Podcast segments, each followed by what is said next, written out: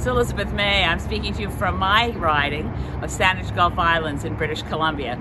And I'm really excited about Dianne Saxe joining Mike Schreiner at Queen's Park.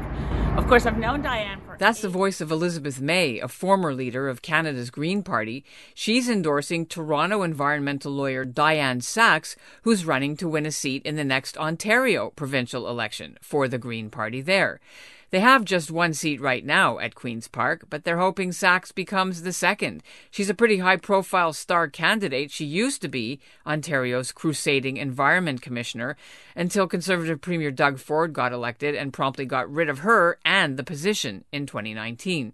Saxe decided she wouldn't let that stop her from going around the country speaking for free about saving the environment, and she launched a podcast about green energy heroes, and she became the deputy leader of Ontario's Green Party. Now she's running in University Rosedale.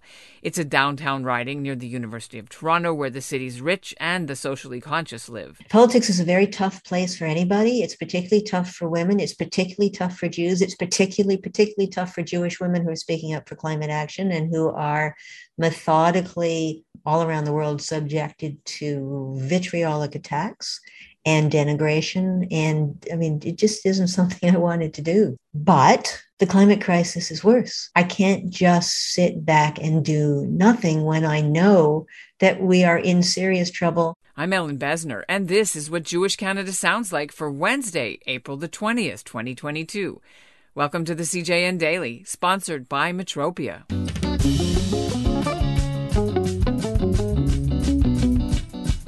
Dianne Saxe could have retired as a lawyer and stepped out of the public eye to enjoy her senior years with her children and grandchildren, but instead she's channeling her famous father, the late Dr. Morton Shulman, because in the 1960s he was a crusading coroner until the Ontario Conservatives canned him for embarrassing them on public safety issues. And then he ran for the NDP and won a seat in the legislature. There was even a TV show about him called Wojeck. Coming up, Dianne Saxe will be here to explain why her Jewish values of tikkun olam also propel her to run, and why she feels she has a duty to fix what her generation broke. But first, here's what's making news elsewhere in Canada right now. I'm Jonah Freed in Montreal, and this is what Jewish Canada sounds like. I've got an update for you on the growing movement against Israel on many Canadian university campuses. Tomorrow at Queen's University in Kingston, the Faculty Association is set to vote on a motion to reject the IHRA definition of anti Semitism. The association's president, Jordan Morelli, tells the CJN Daily the motion is actually not something his executive came up with, but rather it's being brought forward by a group of five professors, and most of them are Jewish. The motion says they oppose anti Semitism and all forms of racism and discrimination, but they reject the IHRA definition of anti Semitism because it, quote, poses a serious threat to academic freedom and to intersectional anti racist and decolonial initiatives at Canadian schools, unquote. And says the IHRA definition outlaws criticism of Israel as anti Semitism, so that would hurt, quote, racialized faculty and students at Queen's, unquote, because it'll stifle what professors teach in their classrooms and what they can do research about. Just to fact check things, the IHRA definition does not say criticizing the state of Israel is anti Semitism. Organizers in Kingston's Jewish community, including Queen's Hillel and several local rabbis, have launched a petition against the motion ahead of Thursday's meeting. The petition has over 800 students and alumni and professors so far, and community members signing it.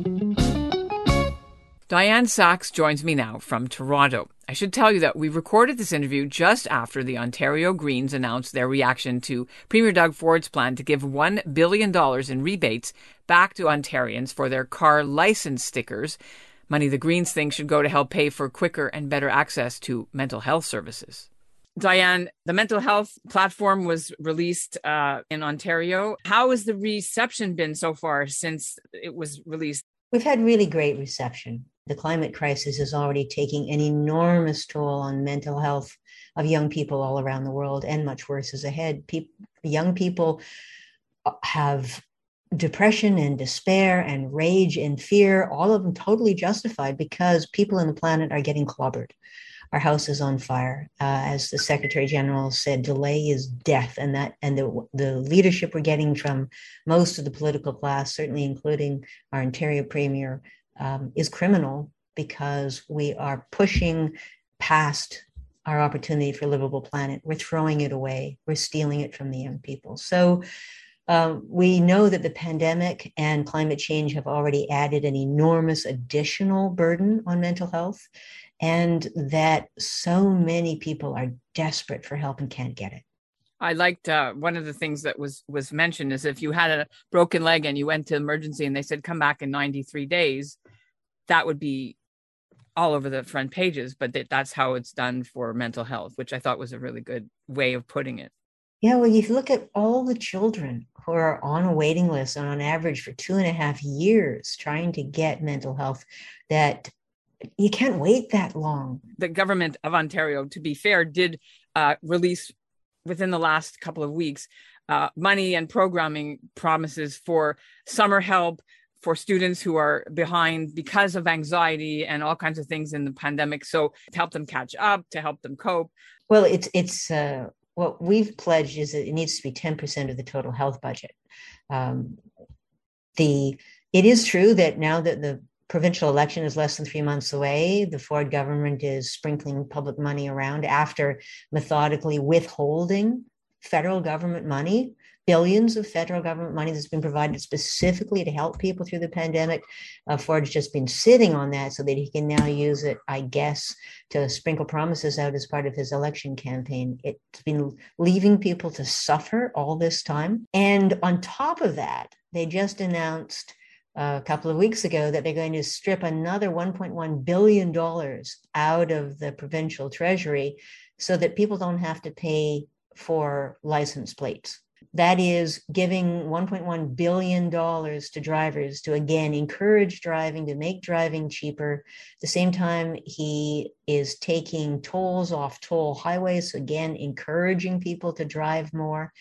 At the very time when we're in an urgent climate crisis and people driving their vehicles around is Ontario's largest source of, of climate pollution. We need to talk about the driving in terms of the oil and gas because of the current uh, fight uh, war between uh, the fighting between Russia and Ukraine. So I read someone tweeted a wartime shift to electrification and renewable energy grids, and I think it was on your Twitter feed as well, can save democracy and the planet. So let's can we talk a little bit about the current situation and, and how that plays out for Canada. Mm-hmm. Jason Kenney said the other day, Hey, we're open for business. Give us money. We need to be number three on the planet. Let's start, you know, sh- shipping oil again. This is not the first war that's been fought over oil and gas. The Russian uh, invasion is being funded by the billions of dollars that they're receiving from selling oil and gas into Europe and around the world. And they're using that money to crush democracy and to subvert democracy around the world. And we know the Russian government was also very involved in the Trump election. Oil and gas are really deeply entangled in this entire problem from every angle. We know that the best thing we can do to reduce the power of, of petrocrats like Putin is to reduce our use of oil and gas, which we also have to do for our own survival. So that was the key thing that came out after the work of thousands of scientists for many years, which is fossil fuels are choking our planet. And so Kenney's response, oh, yeah, let's have more oil and gas, is an incredibly short sighted, utterly destructive response, where the response should be and can be we've got to get off fossil fuels. So, uh, how big of a halt do you see the current war on all the progress and pledges that were made? Because nobody cares if it's $1.99 to fill up your gas. Like people are freaking out about that, right? I think we could see the reverse. I mean, we're certainly seeing Germany uh, wake up. And one of the first things they did was stop plans to build a major new pipeline from Russia we could see this moment as the pivot point to rapidly accelerate our conversion to renewable energy. Solar and wind are now cheaper than oil and gas and coal um, for many purposes in much of the world and getting cheaper faster. Uh, electricity storage is also getting cheaper faster. We already have the technology. Um, and in a lot of ways, it makes their lives better. I mean, yes, of course, the health benefits are primary. The World Health Organization has been telling us for years that if we value our health, the health benefits of getting off fossil fuels have been estimated roughly twice as large as the total cost of getting off fossil fuels. So we can have healthier communities, healthier lives. I mean, just having a gas fired stove in your house increases the risk of asthma for your kids. Why is that a risk worth having?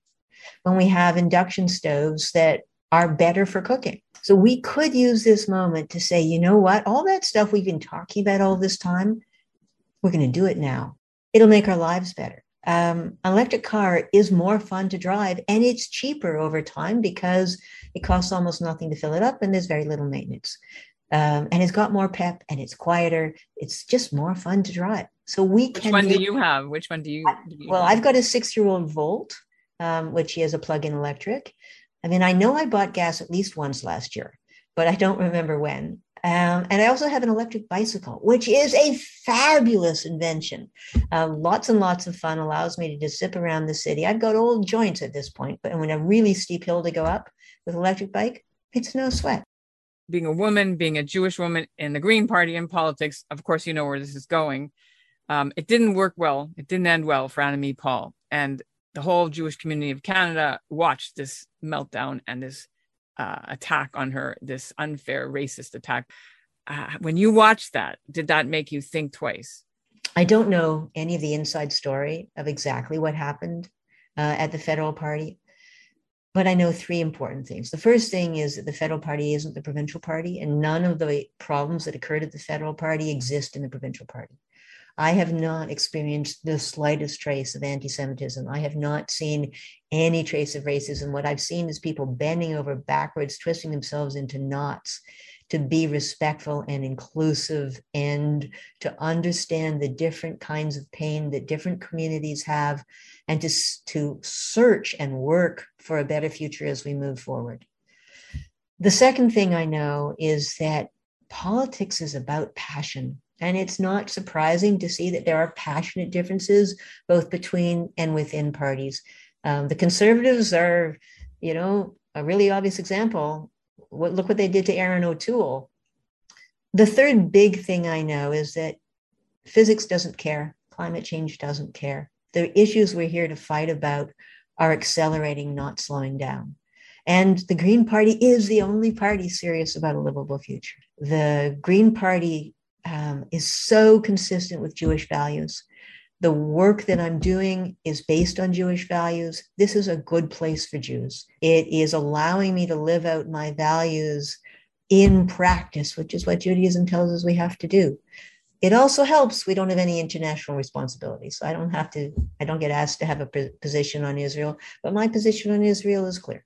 They took me anyway. Which is? Very pro Israel.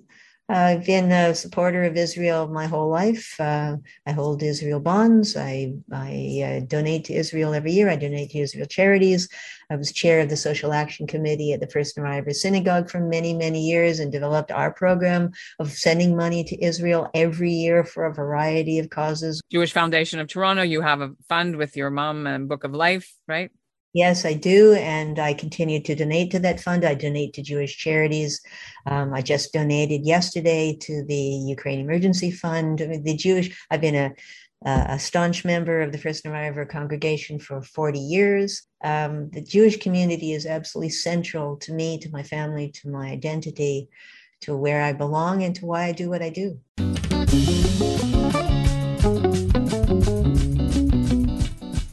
And that's what Jewish Canada sounds like for this episode of the CJN Daily, sponsored by Metropia.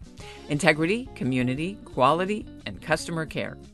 Today's listener shout out goes to longtime listener Gail Quinter of Toronto. She wrote in with her own Passover experience for this year, and it involves her prized dining room table. It's about 100 years old. It originally belonged to her grandmother in Regina. Gail recalls having Seders at her grandparents' house on that same table.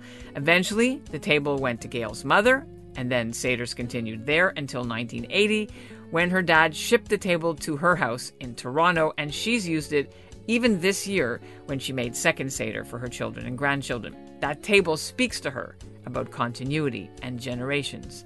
And By the way, she also uses her grandmother's matzah cover, which was embroidered in 1913 when she became engaged to Gail's grandfather. Thanks for sharing these incredible memories with us here at the CJN Daily. Keep them coming, folks.